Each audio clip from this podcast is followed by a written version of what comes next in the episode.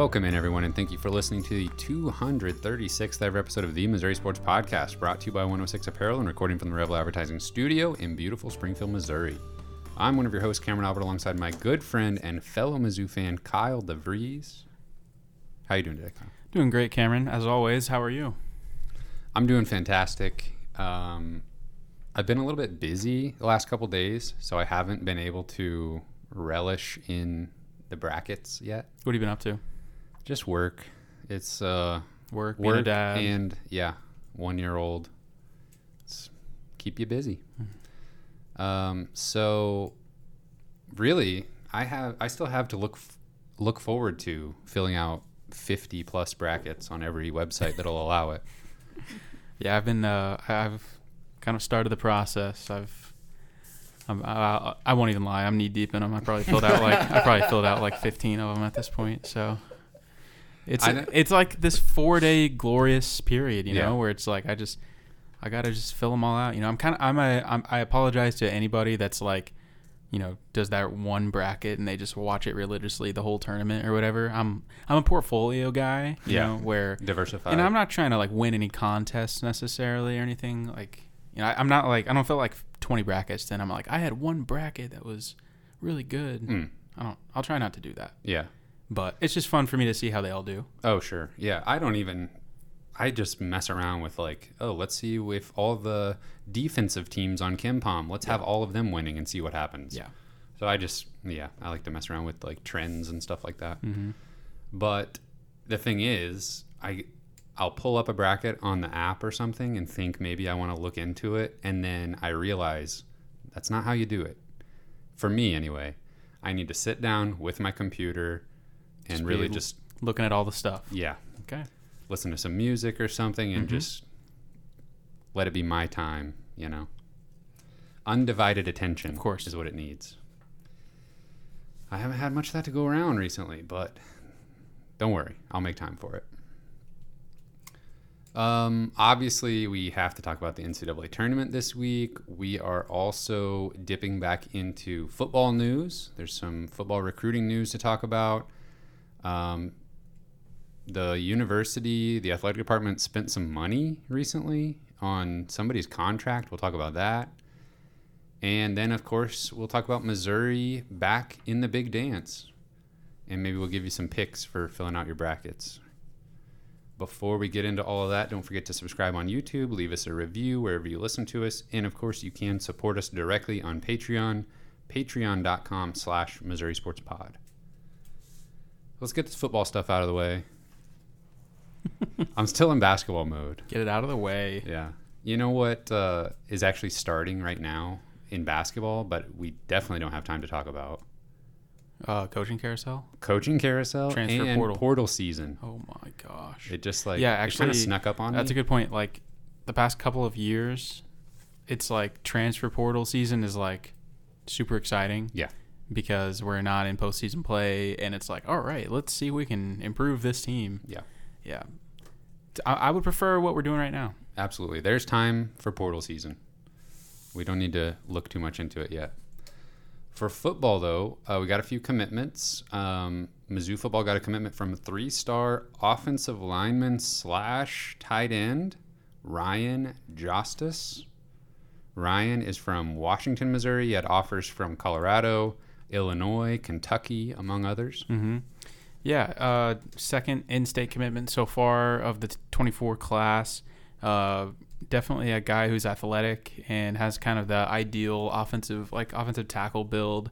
Uh, is kind of a guy that uh, like long arms, definitely like a big frame that can put on more weight.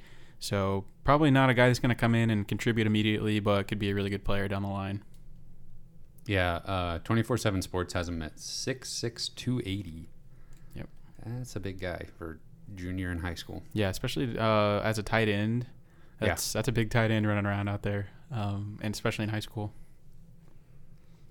Um, then Missouri also got a commitment from three-star quarterback Daniel Kaelin from Bellevue, Nebraska. Yeah, that's a big one for sure. Um, and I think I feel like we've we've said it the last couple of years about how important it is to get the the quarterback on board early, just kind of the the leader of the class, kind of start getting the recruiting efforts going, give those offensive players some, kind of something tangible to look to as like, okay, I'm gonna this is the guy that I'd be playing with if I if I commit to Mizzou.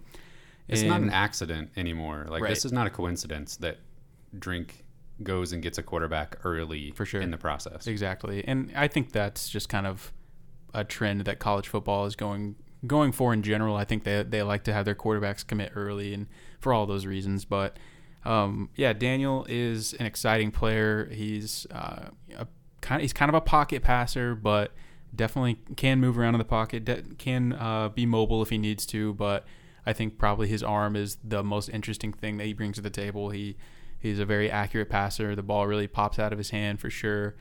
Um, I watched an interview with him, and he just seems like a very well-spoken kid, like very mature.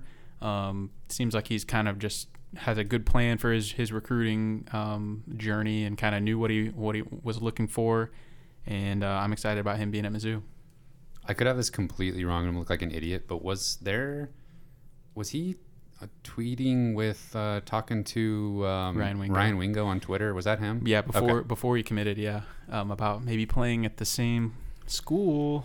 We need everybody who is committing to Mizzou to reach out to Ryan Wingo and say, "Hey, maybe let's play together." Yeah, but um, definitely, uh, Kaelin had a lot of offers, a lot of Power Five offers. Um, Colorado was one of the, the finalists. Uh, I think he had he had mentioned Kentucky uh, being in there as well. So and several other similar um, ranked schools. So it's a good get. Yeah, pulled him out of Nebraska. Didn't even go to the home school. Wow.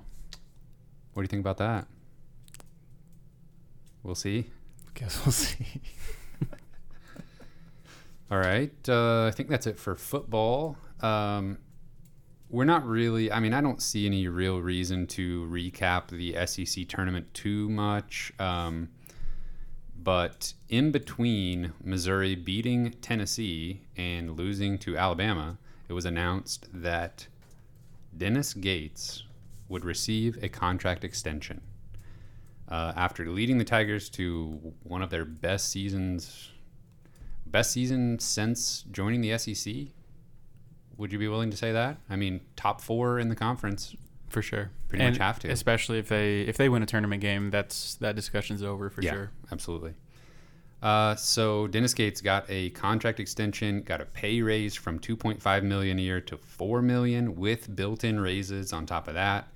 And if another program were to come along and try to hire him away, his buyout was already pretty high at 14 million. It is now 25 million. So um, if you had any doubt whatsoever, there is zero chance that he's going anywhere else to coach this offseason or probably any offseason the next three years. Yeah, probably. Um, I don't know that I've ever heard a buyout that large. Honestly, I mean we're in the first year, obviously, Yeah, but this is the so most that- it'll ever that, be, That but- makes a big difference, but I mean that's just an astronomical buyout, and I agree with you. He there, he's not going anywhere for a minimum of three seasons with that kind of money on the line. And if somebody did pony up for that, then we could uh, turn around and use that money to hire whoever we want. Exactly. But I don't want anybody else. Yeah, we're. I mean, exactly. Yeah, I, I feel like Dennis Gates is everything. Like, before the season, when we were talking about, you know, what are you excited about Gates? What did you think about the hire? Um, you know, I think it was easy to look at the his college seasons at Cleveland State and kind of say like, well, you know, the record win loss is like a, maybe a little bit underwhelming. But when you just looked at uh, who he is as a man and who he is as a coach and his relationships and what other people in the industry were saying about him, it kind of just feels like, man, we really hit like the top of his range of, of stuff like at least this first season of like what we could have ever hoped for. Yeah. And um, it's just been really fun to see him be able to kind of coach the way he wants to coach um, with better players than he's ever had before, um, but also still kind of that familiarity of and guys kind of buying into the culture that he wants to instill. And it just feels like you know it's easy to say this when you're winning, but man, it just feels like not only is a, a home run hire, but it seems like he's really comfortable here. Like genuinely loves loves Mizzou and feels like he made a good decision.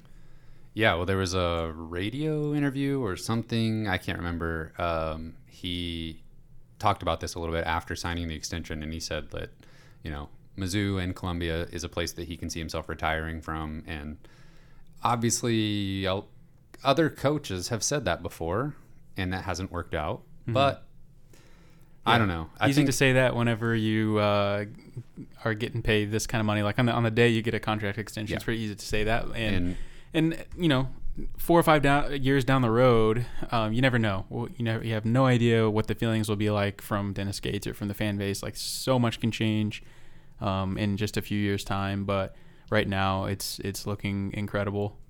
Yeah, and just to like you were saying, going back to when he was first hired, there was you look at his resume and if you just look at on the court, it's like, well, Cleveland State, you know, he never never got them, you know, to a top 100 team in the country or anything like that. And maybe that's a little questionable. But then the second you look any deeper than just that, you see, you know, the guys he recruited at Florida State, their relationship with CY, and the immediately, um, as soon as he started putting a staff together, it became obvious that this was an incredible staff.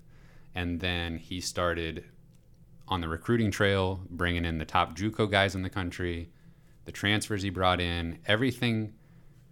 The lowest moment for me, as far as what my expectations were, was literally like the first minute that I heard the announcement, and then just like looking at him on KenPom, basically. Right. I was like, uh, And Cleveland, Cleveland State's State- just a really hard place to win, though. Right. So, but then, yeah, every second after that, where I looked any deeper into anything, I was just like, okay, actually, I like this, and yeah, this is gonna be good. Yeah. And now he's my favorite person In the whole world. in the whole world. Yeah, I mean, I think as Mizzou fans, it's you know we're we're used to uh, anything good just kind of like vanishing in front of us. Like we're we're you know you know what I'm talking about. Just- How how does this fall apart, and how soon does it happen? yeah, that's just that's how we're programmed to think, and understandably so. We've we've been through some things for sure. Um, and so I think it's easy to think like, well, okay, Dennis Gates has been awesome. He's been a home run hire. How soon is he gonna leave? And I do feel like maybe at one point I was kind of thinking like, I hope we can hold on to him. But the more I think about it, like, man, Missouri is a great basketball school historically.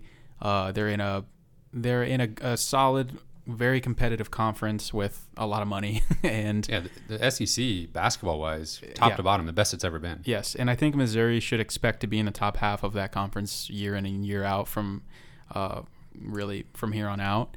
And Missouri's paying him four million dollars a year. Like that that kind of money, I mean, anybody in the country would hope to make that kind of money. Yeah. So I, I think Missouri is saying uh, we're ready to be a powerhouse basketball Yeah. program, and you know, so I think I think Dennis Gates is making plenty of money. He's probably not looking around for where can I make more money.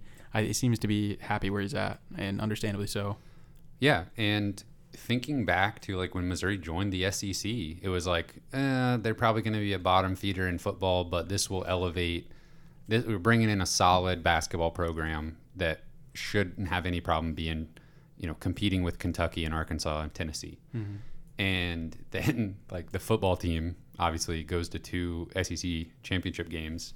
The basketball team suffers under Kim Anderson and it was just like, wait, this is the opposite of what we thought was going to happen. And it's a shame that it took this long.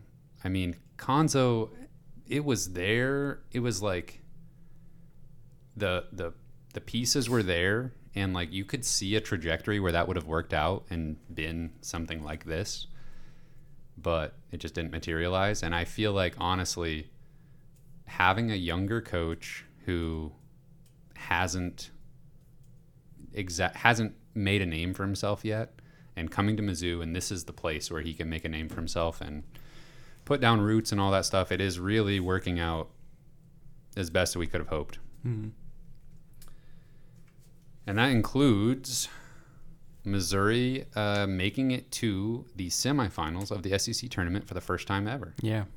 Do you, oh, one more thing. Do you think Yeah. they? Uh, I, do you think they kind of heard some of the rumors going around that maybe uh, some schools were pri- were going to prioritize this Gates? I I heard his name brought up for like the Georgetown opening, and you know obviously agents are a thing, even in college basketball. Like, you know, we're dealing with amateurism to some extent, I guess, in college sports, but the, the coaches are very much professionals and they have agents. Yeah. And so the agents are, are, you know, working for their client, trying to get them a raise at really any opportunity they can. So I'm sure that that's possible, that it was just some posturing going on.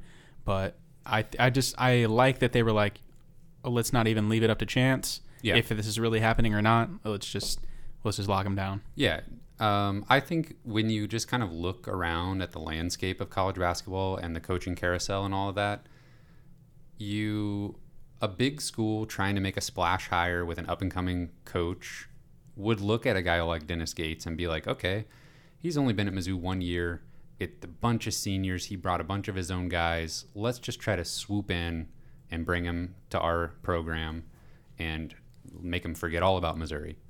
And that would be the time to do it. And so for the athletic department to kind of realize that, I don't even think it had to be anything too explicit, but just like we're not even going to have an environment around the coach that would let this go anywhere.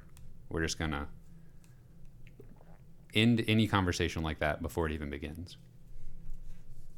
I was happy to see them do it. Um, back to the SEC tournament. Missouri beat Tennessee.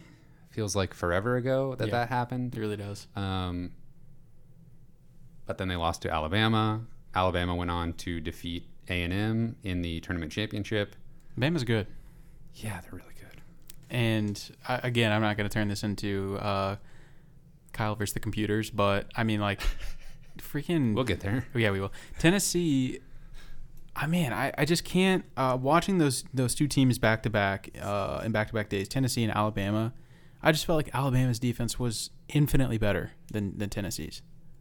Yeah, I mean Tennessee missing Zeigler obviously, but yeah, the way Alabama basically just like They're so long. they were basically letting Missouri drive into the paint.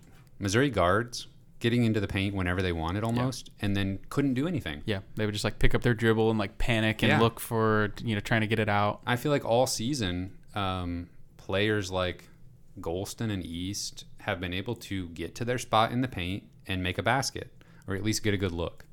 And against Alabama, they were getting to that spot, and then there was just nothing there. Yep. And Alabama was just encouraging it, basically, like, yeah, sure, drive in here. You're not going to be able to do anything. Mm-hmm. And then Alabama on the offensive end, just they get the ball wherever they want it. Yeah. They will be patient when they need to. They'll run in transition when they need to. And they have, um, I can't remember. Obviously, they have Quinerly, and I can't remember the other guard's name off the top of my head. But Mark Sears. yeah, they're both got. They're basically two guys that can handle the ball, drive, and pass like point guards, but then are also capable spot up shooters. They weren't even shooting well No. against Missouri. Like, I mean, I felt like they could have beat us by 25 Yeah. if they really wanted. If they were just hitting the shots that they normally hit, Yeah. which is kind of scary. And I'm not sure that really is uh, an indictment of Missouri's play. It's just I think Alabama's just that good, and Brandon Miller is uh, genuinely like an NBA player right now. Yeah. and he can just do everything. Like shoot, he can distribute. He can. He's big and get in there and rebound. He can just. He's a threat from anywhere on the floor. Yeah, Alabama missing shots from outside was keeping Missouri in the game, and then there it was like we needed that like 8-0 run to wow Bless you. zoom tight. We needed like that 8-0 run to just make them sweat a little bit more, Mm. and the opportunities were there, but we just couldn't convert around the rim. That's been a I feel like the first time we played Alabama, same same story. There's been a few of Missouri's losses, like against A and M, against Kansas. It was just like we can't do anything around the rim to score. Mm-hmm. Um, was there anything in that Tennessee game? I mean, that was just a fun game to watch. That was fun. Yeah. Uh, Hodge played great. Yeah. Like 26 points or something like that. Kobe Yeah. played really well. Yeah, I- Kobe just six points against Alabama. Yeah. There was definitely a few times in the Tennessee game where it felt like Kobe was like, all right, I'm the best player on the floor. I'm going to take over. And we just never saw that against Alabama because they're just a totally different team to play against. And obviously uh, they were zeroed in on, on Kobe and kind of just took him away. But again, that's you know we've talked about it before. Um, in certain matchups, Kobe is a nightmare, and in certain matchups, uh, it's a mismatch uh, in favor of the other team Yeah. because Kobe's a little undersized in some some ways. But uh, nobody cares about any of that anymore because we had Selection Sunday. And we didn't have to wait very long to find out that Missouri is headed to California as a seven seed to take on 10 seed Utah State from the Mountain West Conference in the first round of the NCAA tournament. Yeah, I mean, initial reaction without really like digging into it too much. I feel like this is like a pretty good draw without even looking beyond Missouri's first game because if they win, they'll have a really tough game, but we'll, we'll get to that. Uh, but I think this is like a I think this is a pretty good draw for Missouri. Um, I think there are scarier 10 seeds. I think Missouri could have been a 6 seed, uh, but that's not where they ended up.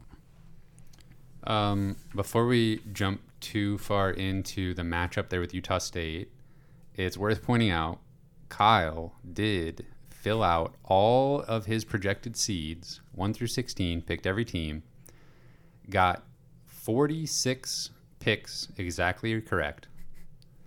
And if you compare that to the industry standard, which is ESPN, CBS Sports, and we went with one of our favorite computers, barttorvik.com, Kyle was at 46 correct. Joe Lunardi for ESPN, 46 correct.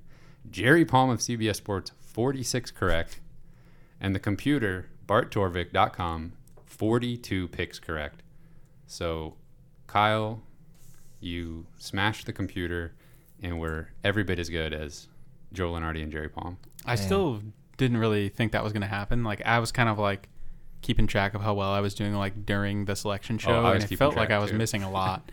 so I was definitely surprised when I kind of tabulated it out all at, at the all at the end. Um, but sometimes I feel like Joe Lunardi probably like is just trying to like set up matchups for like for clicks and stuff. So I do feel like He probably could've- some engagement farming yeah, from. he probably could have done a better bracket if he really wanted to. But I feel like they would fine tune that like the last second and Right. just be like, eh, forget the intrigue of the matchups that are imaginary. Let me Yeah. just try to get this right. Right. Yeah, I felt like Florida Atlantic got hosed. I think I predicted them as a seven seed, and they ended up getting a nine. I think that was the only one I missed by like more than one seed line. Yeah. But yeah, for the most part, that kind of like seven through ten, those seedings are can be a little uh, just kind of flipping a coin. Um, you had let's see here. Well, do you know the the highest, and I'm talking about best ranked KenPom team that did not make the tournament? Can you think of that? Rutgers, yeah, Rutgers. they're probably like thirty-ish, low thirties. 35th in KenPom did not make the tournament. They got snubbed, honestly, Yeah. in my opinion. So let's see, Nevada made it in. hmm Um, they're 43rd in KenPom. Pittsburgh was one of the last ones. Pittsburgh, uh, KenPom likes Pittsburgh. I was gonna say, I, think. think the analytics actually like Pittsburgh. uh, Oklahoma State was another one that didn't make the cut. They had like 14 or 15 losses. Yeah, I, I 18 would- and 15. I was happy they did not make it. Um, Michigan didn't make the cut. North Carolina didn't make the cut. And then they were like, also, we don't want to play in the NIT. Yeah. yeah, North Carolina said that. Yeah. Um, Vanderbilt also, they weren't even real, very close. I don't even think they were in the first four out. Right. I, yeah. Man, I kind of, the more I thought about it, I, I was like, last time we recorded, I was like, yeah, Vanderbilt, they're not making it. And then I think if they beat, if they would have found a way to beat A&M and make the championship, I think it would have been hard to keep them out, honestly. Yeah, But- it's just kind of always like a topic of discussion, like how much those late uh, conference tournaments really factor in. I tell you what, if they would have won the SEC championship, then they would have been in, Cam. Oh, I bet, I bet you're right. Hard to keep them out. Um, do you know the? Uh, this last one, and we'll we'll talk. We'll save more uh, tournament talk. We for could do it all day. yeah, yeah. We'll save it for the end. The lowest ranked KenPom team in the tournament. Oh my gosh. They are a 16 yeah, seed. I'd probably have to guess Texas Southern.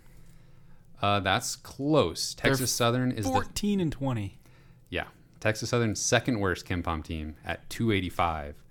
Fairleigh Dickinson is 312 Gosh. Did they just go on a run in their conference tournament or something? I don't know how that even works. Or they're just in Uh, a god awful conference. The Northeast Conference, Never heard of it. the best KenPom team was Merrimack. No, actually, Fairleigh Dickinson passed them at 312. Merrimack 315. Wow. And they are also the Northeast Conference has the worst team in the country according to KenPom, LIU. Northeast Conference. Sounds like a fun conference. All right, so we'll we'll chat more about the tournament and our brackets and all that kind of stuff, and we will tell you how you can join our bracket competition after we talk about this first round matchup with Utah State. It's going to be Thursday at 12:40 p.m. It's like be the it's like the third game of the whole tournament. I think. yeah. Um, 12:40 p.m. Are you going to take off work or take a half day? Do you always take off work Thursday, Friday first? Um, in the past, yeah, I actually have taken off work before. Um, Maybe at least on like the Friday or something like that. Now you've worked your way up and where to where you can just watch it at your desk and nobody will care. Yeah, I will. I- work kind of a hybrid schedule, so sometimes I can work from home. So Okay, we'll, we'll see. okay. If, I'll have it on. I'll have it on in the background. Mm-hmm. Yeah, I will be home watching that for sure. Um, Utah State, 26 and 8 on the season, 13 and 5 in the Mountain West Conference. You ready for this? 18th on KenPom. 13th on offense, 64th on defense. Second year for head coach Ryan Odom after spending five seasons at UMBC coaching the Retrievers, including Mhm. when they beat number one seed Virginia as a 16 seed. Yep. UMBC. What does that stand for, Kyle? University of. Oh my gosh, like Maryland something. Maryland. Mm-hmm. What's B? What's what's B in Maryland? Baltimore. Uh, Mm. what do you think the C? I have no idea. University of Maryland, Baltimore County. Oh, okay. I was about to say college, and I was like, well, they already said university, so that, that didn't make sense. The old golden retrievers, Golden Retrievers. most docile mascot. True, Probably. Probably. Uh, yeah. So, 16 seed knocked off Virginia. Then he gets a job at Utah State in their second season there. Takes them to the NCAA tournament. They had a really good year, 13 and five in their conference, top 20 KenPom team, and they're known for their offense. They are known for their three-point shooting, especially junior guard Steven Ashworth. He's shooting 44% on 237 attempts from three. He almost had a 50 40 90 season, which is 50% from the field, 40% from three, 90% from the free throw line. We talked previously about Isiah Mosley doing that last year for Missouri State, uh, but he was just short. He shot like 88% from Yeah. on free throws. Probably just ridiculous usage. Um, he's definitely kind of like a. I don't know if he would if you call him a point guard, but he's he's a really small guard, Yeah. probably like six foot guard. Super like, I don't know, just he'll pull up from anywhere, and just imagine how many threes like D'Moi Hodge has shot this year, and this dude has shot more and made more than Hodge. Like he just launches always, and um, he can get in the lane too. I don't know. He's just he's a really really good player. Very dangerous, and I'm sure very frustrating to play against. Check this out. They have actually attempted the exact same number of threes. Oh, wow. 237. But Hodge has only made 95 uh, to his 104. Hmm. But uh, yeah, so watch out for him. You just, just kind of do it everything kind of guard. Yeah. Do do what am I trying to say? do it all. Do it all.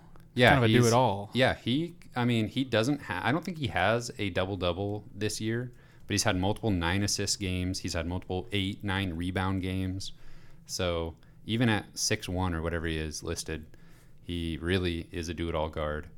Um, to run through sort of my little scouting report that I put together here, you got to watch out for Ashworth. Um, Taylor Funk is a 6'9 forward who is shooting 38% from three on over 200 attempts as well. Um, they have a seven foot one center who has started every game this year, but only plays like 34% of the minutes. So I really don't think he'll be too much of a factor, but he does look intimidating at the tip off. But they do have a guy that comes off the bench that like has better production than him. Right? Yes, Dan Akin. Uh, he is a forward, um, a paint scoring threat for sure. Double figures. double double machine. Yeah, he's that type of uh, paint scoring, high rebound, high motor guy. Super athletic. Um, he will remind us of. I feel like watching the game, he's gonna. He would fit right in on like Texas A&M or Mississippi State. It's kind of a a big body down low that Yeah. won't, that won't step out and shoot, but Right. will just kind of vacuum up all the rebounds down low. Yeah, block a couple shots, scrappy, like high energy. Um, so he, he can be a handful for sure down low. Um, their other, their like two guard is Max Shulga. Um, he's also he doesn't shoot as many threes, but he's shooting 37% on the year. Um, this whole team, they do a pretty their, their tempo is interesting. Fast tempo on offense like they're shooting uh, they're getting the ball up the court in transition for quick shots. They're not using a lot of the shot clock. Um, but on defense their opponents actually use quite a bit of the shot clock and have slower possessions. So interesting dynamic there. They all are good at getting to the free throw line and they're one of the best free throw percentage teams in the country so offensively, they're a handful. And just looking at these two teams on offense, it's like we're maybe in for like two teams uh, both scoring in the 90s or something. That'd be fun, assuming we win. What do you think? How does like Missouri's unorthodox defensive strategy? Right. Um, I mean, Utah State not the best at preventing turnovers this year, so Yeah, there's maybe uh, an opportunity there. yeah. I think that's really kind of the X factor in my mind is that they are a little bit turnover turnover prone, and I think that Missouri is going to be able to exploit that and really, um, you know, I think Utah State is you got to keep in mind they're they've been really they've been really good, but they're not playing at as high of a level for the whole season that Missouri's been playing at. I do think Missouri's defensive style, like I mean, could Utah State just come out and and just beat us by like 15 points because they just make everything? Yeah, I think that's within the realm of possibilities. Yeah, What- they could go like 15 of 30 from Yeah. three. and, yeah, and, and they probably average 10 threes a game Yeah. or more. So yeah, it's very possible they could come out and just shoot the lights out and just easily win.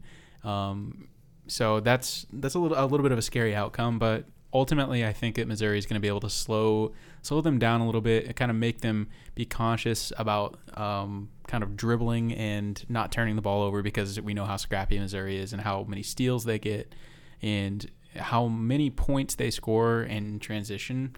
If you think back to, I mean, really they've done it all year long, but if you think back to the beginning of the year when Missouri was playing a little bit worse competition and maybe that style of play that they're playing uh, wasn't on the scouting report as much yet. I mean, they were just doing that like time and time again, just turning the other team over and just running down the court and getting an easy layup. I, I think we'll see some of that in this game, um, but you know, it's, it's tough to know uh, exactly how it's going to go. But I, I, I, for Missouri's favor, I like the turnover battle, and I also think Kobe could just be unleashed against um, against this defense that I think the analytics think is okay, but I think I think Kobe could carve him up if he wanted to. Yeah, uh, Kobe is going to be a huge factor. I think um, Akin. I think they'll try to put Akin on Kobe to slow him down, and I think that will open up opportunities for like Noah Carter, whichever big. I'm using air quotes. Whichever big they put Akin on, look for the other one to have opportunities at the rim. And the another thing about Utah State is they're not that deep. They play like seven guys basically, and four of the five starters play like 30 plus minutes a game. So if we could get them in foul trouble, that'd be super useful. Um, I was looking at their schedule, and they're in the same conference as San Diego State, who I think is a five seed in the NCAA tournament. They lost to San Diego State three times this year. They split with Boise State. Actually, they lost once. They split with Boise State in the regular season and then beat them again in the conference tournament. So those are going to be teams more the caliber of what Missouri has faced this year. Um, Utah State beat Washington State in a non conference matchup early in the season, but they lost to two, like, uh, these were probably quadrant four losses Yeah, to Weber State and SMU. Yeah, they're one and two in quadrant four games, which is crazy, honestly, to think about. Because quadrant four, I mean, that's that's pretty bad. Yeah, so I'm I'm pulling up this Weber State matchup. Weber State shot 50% from 3 and 49% from 2. And Utah State shot attempted 23 threes but only made 8 of them, so that's 35%. An outcome like that is not outside the realm of possibility. I mean, when a team kind of we've seen it from Mizzou this year. When you live and die by the 3 on offense, bad things can happen pretty easily. Um, I was also looking at a matchup. Um, Utah State actually beat Oral Roberts early this year. But that was a high scoring game. It was uh, 95 to 85. Wow. And in that game, Utah State shot 19 of 31 from three. Yeah, I kind of feel like that's what's going to happen in the Missouri game, honestly. I think there's going to be a ton of possessions, and I think Utah State could attempt 30 plus threes. Really, maybe both teams. Well, if they make 19 threes, that's bad news. We, ne- we, Oh, yeah. We're going to need them to be like 12 of 30 Yeah. at best, I think. Yeah. Um, as far as Utah State's defense, I like Kobe. Uh, I think Akin is a good defender. He's super strong, super athletic. He's listed at six nine. Outside of him, I feel like there's some holes on the Utah State defense, and they are kind of content to. Um, I don't know. They're kind of content to just keep you in front of them and just try not to let you get to the basket. So they give up. They honestly they give up a lot of open threes like Missouri does. So if that's happening and these teams are on, I need to I need to look up. Uh, Producer Cameron, can you look up if Utah State is a Nike school? I wonder if they're used to the uh, Wilson basketballs. Um, I could really see this being a shootout. Yeah. Um, I think I agree with you that I think Missouri absolutely wins the turnover battle, and that it could be like they could destroy them in Yeah. the turnover battle, Yeah, I think they and could- that could win the game for Missouri. I mean, they turned Alabama over a ton Yeah. in the first half of the of the game a few days ago. Uh, One of the reasons they stayed in it as long as they did. yeah, I mean, I can't remember exactly how many it was, but I feel like it was like 15 turnovers for the game, uh, or something crazy like that. Um, I, I def- think 11 in the first half. Yeah, I most of them, yeah, were in the first half. So I, I think Missouri could do that again against Utah State. And in this situation, I think that they could convert that better than they did against Alabama. So I believe they are a Nike school. Okay, we're on on an even playing field there. hmm. Neither team will be used to the Wilson basketballs. wow, that's that's some real deep analysis, but I love it. Um, But I you- al- sorry, go ahead. well, I was gonna say, I mean, Utah State is favored in this game by Vegas. I think it's like a point and a half favorite, but which they might be the only favorite um, out of the ten seeds, but you can see why. I mean, because I know the the sharps and Vegas are looking at KenPom, and I mean, I've I've listened to podcasts, I've listened to guys talking about what they look at. I know Vegas looks at KenPom. It's one of the primary analytics sites they're using, and they're seeing that Utah State has like a top 13 offense or whatever you said. 11th and three point shooting. Yeah, and then they see how terrible Missouri's defensive ranking is, and yeah, it makes a lot of sense that like okay, Utah State's about to exploit this matchup, and without really kind of digging into the details like we've done the last few weeks, but um, so you can see on the surface, like if you're just kind of browsing like top level um, analytics, you you could probably guess that it could be an interesting matchup, and which I'm not gonna try and defend Missouri's three point defense. Yeah. like it's it's not great. But you have to have watched Missouri play quite a bit to even like un- to even make sense of their defensive analytics. Exactly. Yeah, like okay, this doesn't make any sense. Like Right. be this good at some things, this bad at others. hmm You have to just kind of watch how it works in games. Uh, yeah, to your point though, KenPom likes Utah State by four, and I'm not here for any of that. Um, Missouri's undefeated on neutral site sure. this year. Uh, yeah. Uh, well, They They'll- killed Illinois. SEC tournament, Okay. Yep. Yeah. That's yeah. but They've yeah, played well. UCF and Illinois were neutral site. Um, I don't know. I am I crazy? I feel like even pessimistic me, who like always plans for the worst, just to be like pleasantly surprised. I think I like Missouri in this game. Yeah. I think that Missouri will not have the rebounding struggles that they've had. I think any of the rebounding struggles in this game are going to come from just from the style of play. I don't think we're going to see teams just like I don't think we're going to see Utah State you know getting 10 plus more rebounds than Missouri because of their size and mm-hmm. you know making that a point of emphasis. I think it's easy to see how that happens in the SEC. Yeah, against like Tolu Smith or somebody like Yes, that, or, or exactly. Oscar Tshiebwe. Yeah. yeah, But uh, Utah State doesn't have that kind of guy. right. Literally, we did, I just keep going back to Akin because he's he's the only player on their team that you could just substitute right into an SEC team Mhm. and they would just blend right in. Right.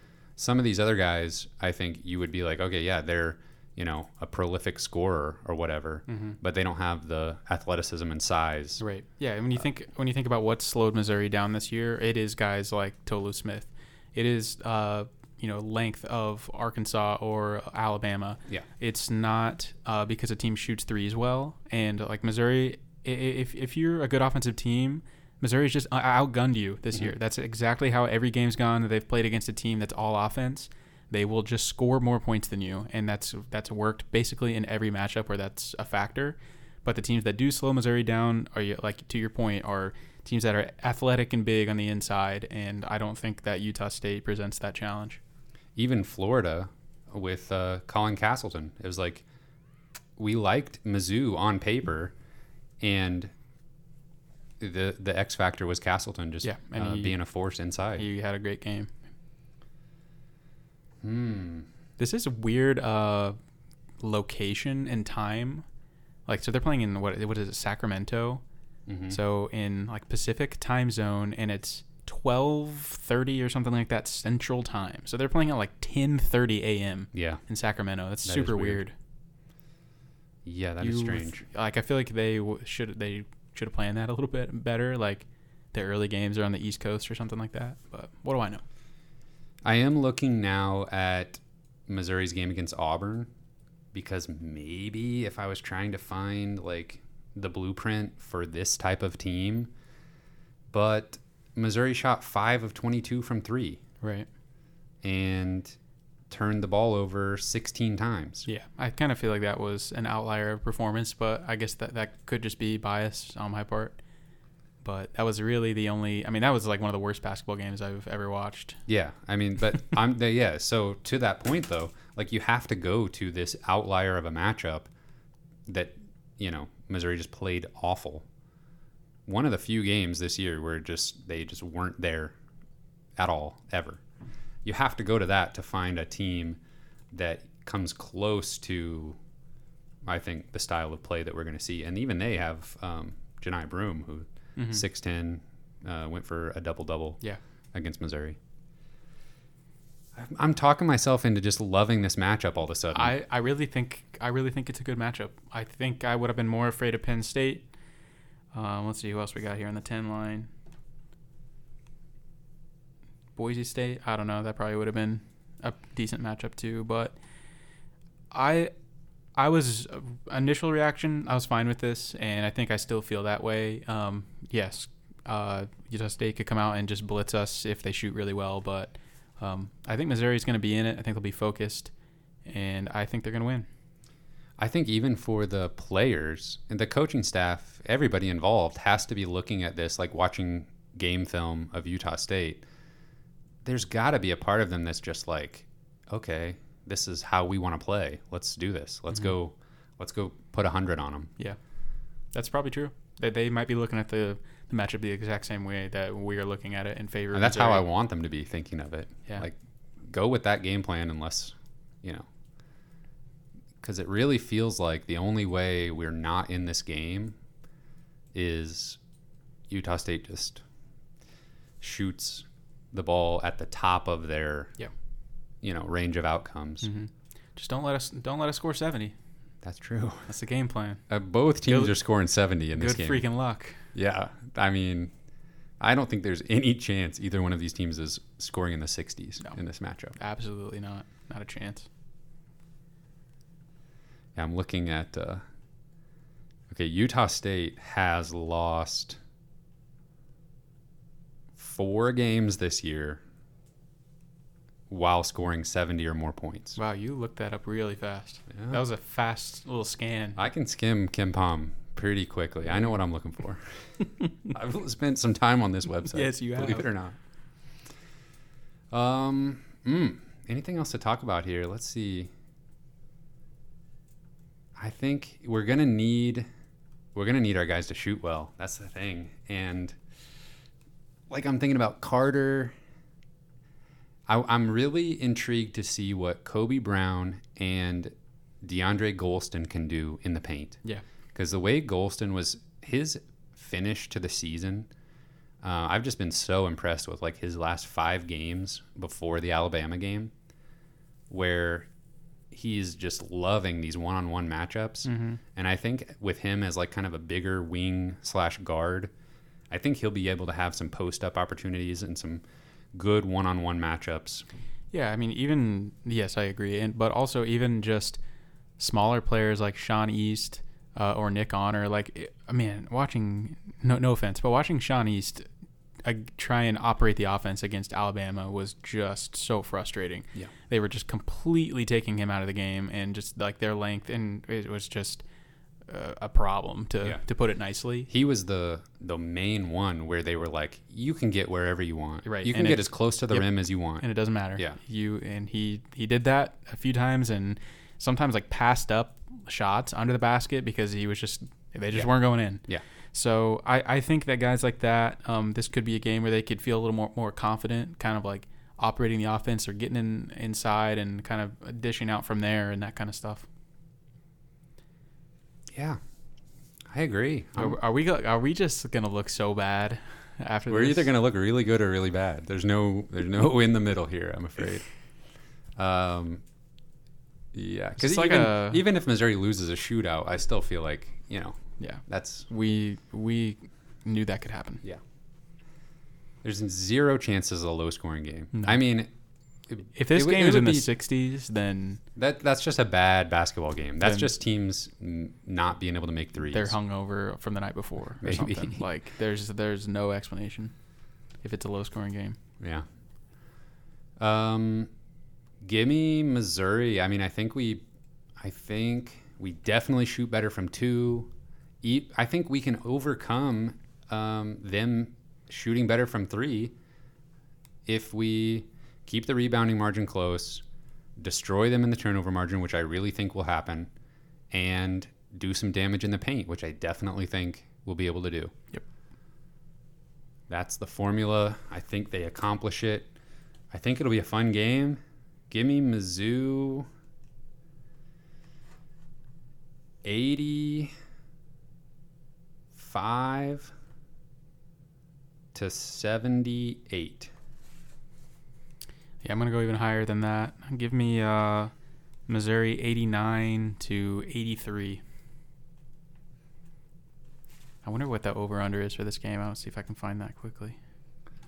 I think we're we're pretty close to just reversing uh, old Kenny's uh, prediction. Over under is 154.5. So that's what roughly like 75 ish Yeah. range for both teams. So Um, my our predictions will be hitting the over for sure. Yeah, KenPom says Utah State 83-79. It's kind of right in there where we are, but with the teams flipped. Um, so it's worth looking at who Missouri would play in the second round, and that would most likely be Arizona. Arizona has a first round matchup with Princeton, and they'll No most- belief in Princeton. I've got no belief in Princeton. Me either. Uh, so, and to be honest with you, Kyle, and everybody listening, I haven't looked at Arizona much this year. I know off the top of my head, they're a bad matchup for Missouri. Um, they are number 10 in KenPom, fourth on offense, 41st on defense, high tempo. Um, They do not turn the ball over as much as Utah State. Nope, and they shoot the three pointer um, just about as well. And then they've also got one of the best players in the country at 6'11, a junior by the name of Azuolas Tubelis. Nice. And he is uh, pretty fun to watch. He'll probably go on to the NBA after this season. He was uh, the number one player in the Pac 12 in possessions used. So he is their go to guy. He scores in the paint, gets to the free throw line, makes his free throws. One of the best rebounders in the country. I think he'll give. Uh, he'll. It'll be like Tolu Smith, but a better version of But him. like better scoring. yes, Yeah, and uh, a name probably everybody recognizes is Courtney Ramey, true. who is a great guard, like big guard that doesn't turn it over, shoots well, like he's a scoring guard that distributes. Uh, and I would have loved forty-one percent from three. would have loved to see him in a Missouri uniform, but that was clearly never meant to be uh, because he had multiple opportunities and and did not uh, take any of those opportunities. But um, yeah, Good, it's good for him though to find a good landing spot in Arizona Yeah, after leaving Texas. I mean, like it's. I feel like it's kind of easy to to forget about those West Coast teams sometimes because they always play so late and everything. So I kind of feel like he's been off my radar a little bit this year, but he's quietly had a fantastic year. yeah, yeah, he's been solid for them. Um, I there's no way I could. I mean, Missouri with the way they play, like give me a chance against anybody just about. Yeah.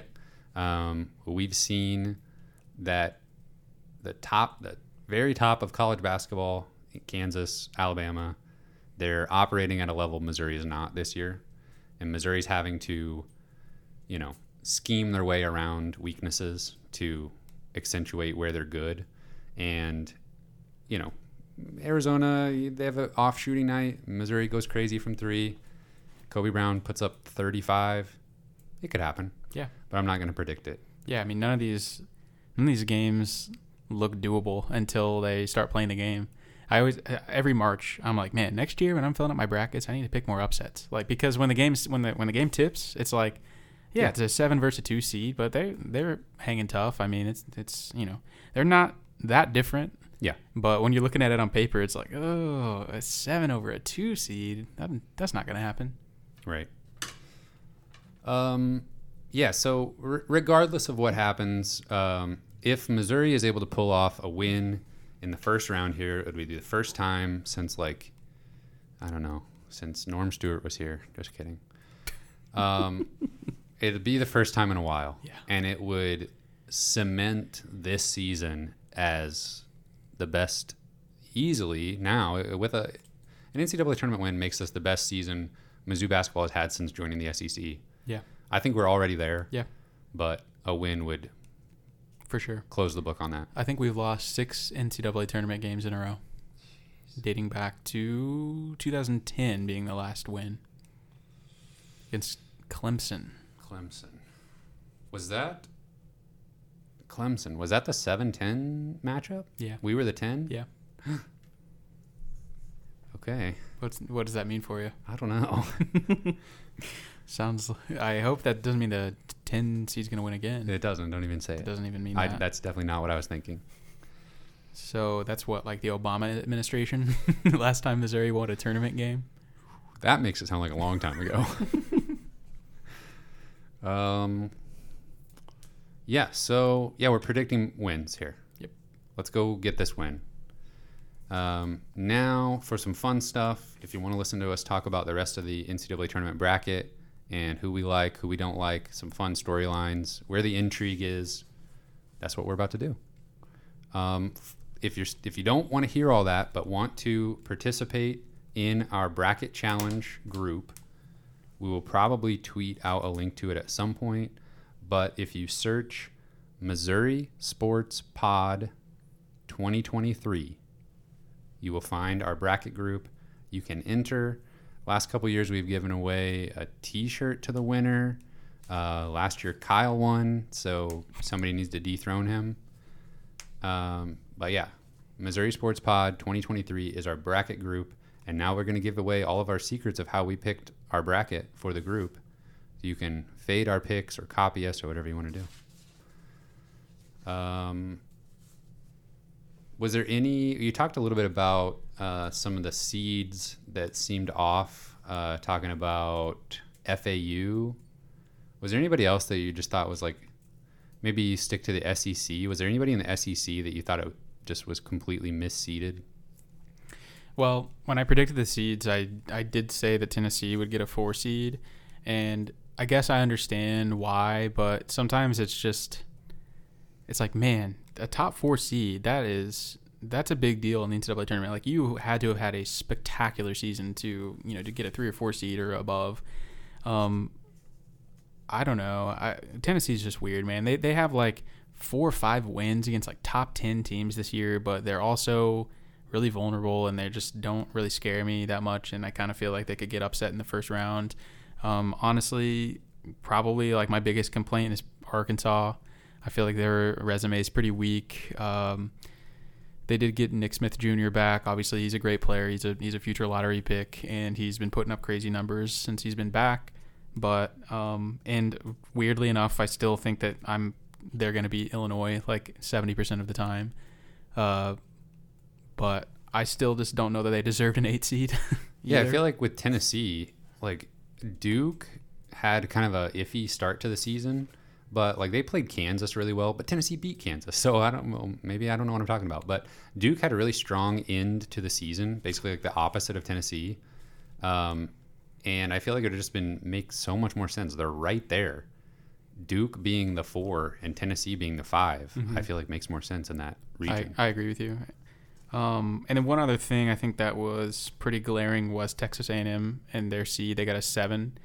Um, I predicted they'd get a six, but honestly, I wouldn't have been mad if they got up to even to the five line, just because I mean they won like 17 SEC games, including the the tournament. yeah. Like they have been playing as well as anyone in the country. In fact, I think they've been playing like a top five, top ten team on KenPom in like conference season. hmm So I I thought that uh, A&M got hosed a little bit, and they they drew a tough uh, matchup in Penn State. I mean, that's not a game that they're a shoe in to win, and I think they deserve to get a better matchup than that.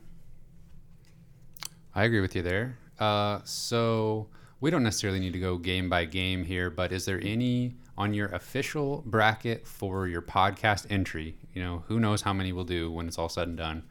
But in your official bracket for the podcast, are that do you like any upsets in particular? One that I that jumps out to me is Furman over Virginia.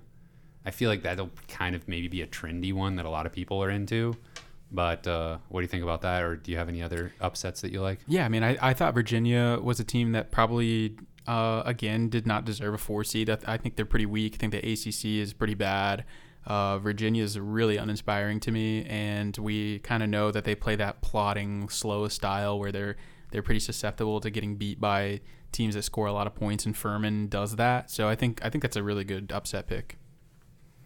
Any I- others that you like in particular? Well, okay, well, I was kind of I'm, I'm trying to win this bracket group, Mhm, so I will mhm. say that you know there's certain strategy that I'm I'm I'm going with here. So I I might what have, was your strategy last year? I don't want to talk about it. I I might I I might have gone a little safer just because you know we're this is not going to be like a, a thousand person tournament or anything. So it's I went a little bit safer and just was going to let variance do its thing, you know, in the late part of the tournament. So I didn't pick a ton of upsets at the beginning. Uh, but I do agree Furman is one that stands out for sure. And then I, I think Louisiana is a team that could beat, uh, they're the 13 seed. I think they could beat Tennessee in the first round. They score a lot of points. And um, without Zeigler, I think Tennessee is vulnerable. Uh, one thing that stood out to me was uh, Iowa State. I feel like they're an easy first round loss pick for me.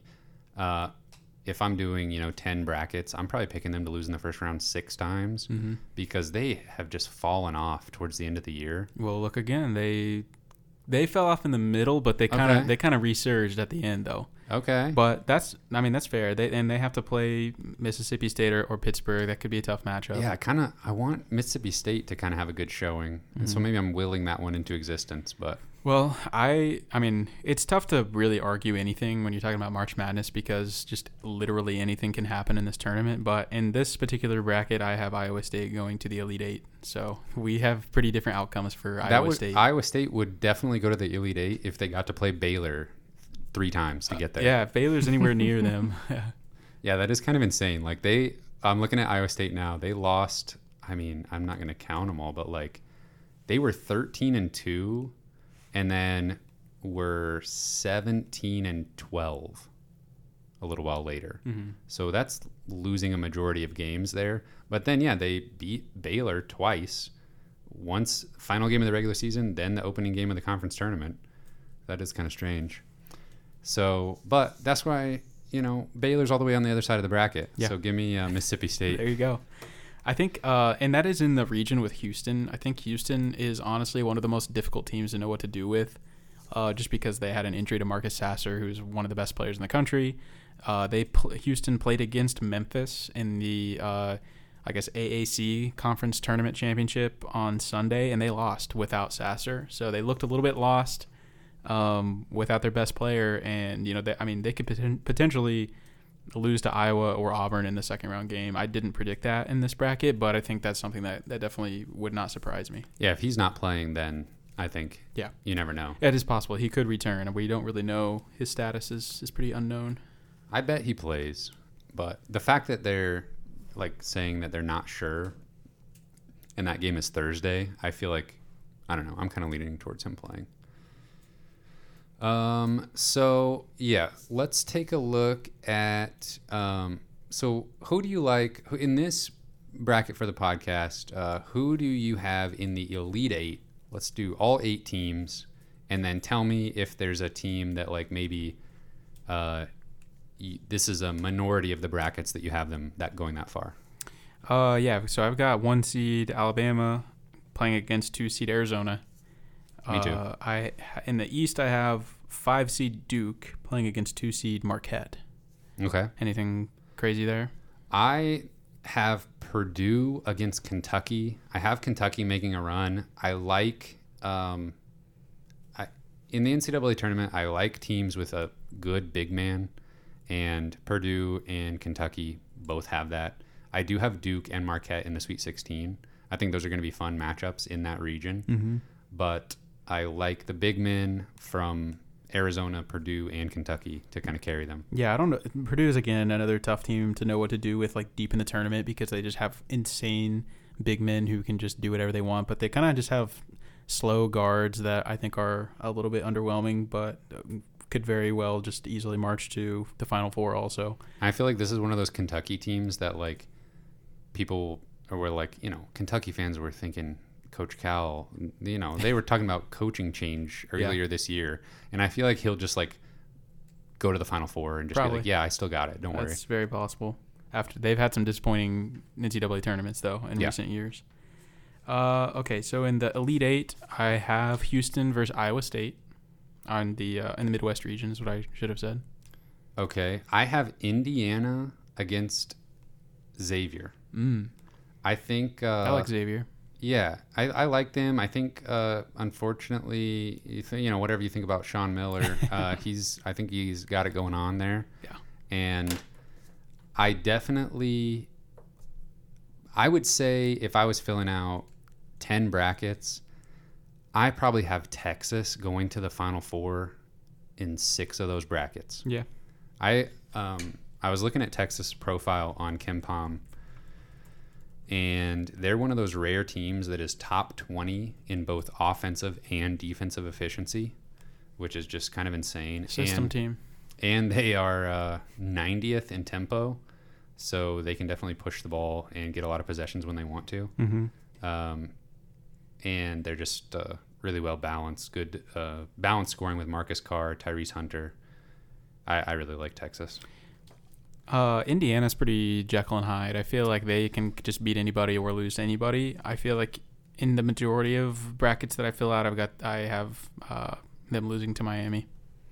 Yeah, I don't. Re- I didn't really know what to do there with the top of the Midwest section because probably Houston, if Sasser's healthy, Mhm. Just runs away with it. They, yeah. I. I mean, I wouldn't be surprised if they end up in the Final Four. But also, Houston um, hasn't really really been able to get over the hump in the NCAA tournament. That's like true. wherever they're seated, they like fall one game short of actually like realizing their potential. Yeah. Uh, but they've been a regular in the NCAA tournament recently. Oh, I have to announce my Mm. Elite Eight teams in the West, don't yeah, yeah. What do you got there? I? I do have Kansas losing to Gonzaga. okay. I don't have either one of those teams in the Elite Eight. Good for I, you. I have uh, UConn, who uh, I really like. Um, they at earlier this year, they they may be a team that kind of peaked at the wrong time. Yeah. They were like the best Undefeated. team in the country. Yeah. Uh, like through December. Are they a system team? I think they're close. They are honestly this year, as far as like the offensive defensive um, efficiency stats, there's not very many teams. Uh, Houston is one of them. They're 11th on offense, fourth on defense, but I feel like Houston has this weird factor playing in the American Conference, and I don't know. I, I don't. Houston has burned me a few times on like looking so incredible on the predictive metrics, Yeah. and then just flaming out in the tournament. Yeah. Computers suck. But uh, yeah, UConn, they're there. Uh, sixth on offense, 18th on defense. So top 20 in both. Mm-hmm. Yeah, and they have a uh, a pretty fantastic big man Yeah. in uh, what's his name? Alex Oriaki. Yeah, I can't find him. Alex Oriaki. Yeah. Yeah, I think UConn is um, one of the best value teams in the field, uh, to be completely honest. And I have them actually winning the national championship in a couple of brackets I filled out. I think they're just really, really good, and they could get hot. And I love UCLA. Um, I think I think people would be picking Gonzaga from like name recognition almost. Yeah. Uh, a little too much. Maybe UCLA will get the same treatment a little bit, but um, UCLA under uh, Mick Cronin, they've they've got it going. I mean, 18 and two in the Pac-12, not the best conference, but they were blowing teams out when they were supposed to win. They would crush teams defensively. Yeah, unfortunately, they just lost their second leading scorer and probably some think the best defensive player in the country uh, to an Achilles injury. So he's obviously not playing. What is that? Uh, do you remember his name? I don't off the top of my head, but I could probably tell you who it is. uh, is it Clark? Yes. Jaylen Clark? Yes. Yeah. So he That's a big uh, loss. That is. He was one of the highest like steal guys um, in the country and still posted an offensive rating of 115. So he was Right. very well balanced. So yeah, that could hurt them for sure. Um, so who do you have? Uh, well, uh, take me back to the Midwest region real quick. Tell me your, who are your Elite Eight teams there? Uh, Houston and Iowa State. Okay, so who, if you're not picking Iowa State there, who do you, do you like Texas? Yeah, I mean, honestly, Texas and Xavier would be a really fun matchup. But yeah, I'd probably I'd probably take Texas there most of the time. Okay, so my final four, I have Alabama, Kentucky, Xavier, and UCLA. Who do you got? So you had uh, what was that? Uh, what were the seeds for those four teams? Oh, one seed Alabama, six seed Kentucky, Mm. three seed Xavier, two seed UCLA. Okay, so pretty balanced. Only one one seed. Yeah. Uh, I have Arizona beating Alabama. Uh, so two seed Arizona in the South. I have five seed Duke beating Marquette. Uh, one seed Houston beating Iowa State, and three seed Gonzaga beating Kansas for the Final Four. Yeah, I like that. Um, one random thing that I saw recently for P- Purdue and Marquette, Mhm. I think it might have been Bart Torvik himself that tweeted this. but um, His He- human form. yes, Bart Torvik, not the computer, not .com. Uh, he tweeted, I'm pretty sure it was him, that okay, go with me here. There's never been a one or two seed that was not ranked in the preseason top 25 that has made the final four. Purdue and Marquette, both, they're one and two seed in the same region Yeah. both were not in the preseason top 25 That's insane. I never would have guessed that about Purdue, especially. Yeah, But I You guess I kind of remember that a little bit. maybe I do too, but I'm Well, just completely going off of my of memory of this tweet since then. and hoping it's correct. Oh no, I don't think it's. Uh, I don't think you're wrong about the tweet. I just I'm. It's just crazy that Purdue was was not expected to be good when they have this much talent returning. So that random stat uh, would dictate that Purdue and Marquette do not make the Final Four, but there's a first. There could be a first for They everything. could they could play each other too. Yeah, but I really do. Uh, I like Marquette's style of play. The under Shaka Smart. He's. It's Yeah. almost like he has over his various stops, his various uh, coaching stints. He has kind of like figured out the perfect version of his system, Mm-hmm. and I think this Marquette team might be the best team he'll he could maybe ever have. Yeah, like getting a cra- two seed in the NCAA tournament. Crazy good on offense for sure. Uh, what's your national championship game? I have Arizona beating Gonzaga. Interesting, interesting. I have UCLA beating Alabama. Uh, will UCLA be able to overcome that injury? They could, I don't know. still could. And uh, you're talking about like the strategies for the bracket groups and stuff. I feel Mhm. like, um, yeah, picking West Coast teams has a little bit of an advantage because our audience isn't going to be as familiar with them. I'm kind of banking on that. That's possible. Um, I they are kinda, now. Yeah, I shot myself in the foot by picking Alabama because it probably, I mean, they're the overall number one seed. Yeah. So But uh, you know, this field still is doesn't is not as top heavy as as tournaments have been in the past. I still think that yeah, Alabama probably has the the best odds to win, but they're much much lower than any. There's no like 30% chance to win team out there or anything like that. So it's it's pretty it's pretty open, and there's honestly probably like five to ten different teams that could win it, and I wouldn't be surprised. Yeah, just watching Alabama this year from the perspective of a Mizzou fan, it does feel like how does They're this team un- lose to anybody? unbeatable, yeah. But Brandon Miller seems like the best player in the country, which he might be. producer Cameron, who you got? Who you like in the final four for your podcast bracket? I have Alabama, Kansas State, Houston, and Kansas. But Okay, that's as far as I get. Well, only the final four. Okay, we got a new villain this this year. Oh yeah. Um, okay, so then what's your national championship game? Uh, Alabama beating Houston.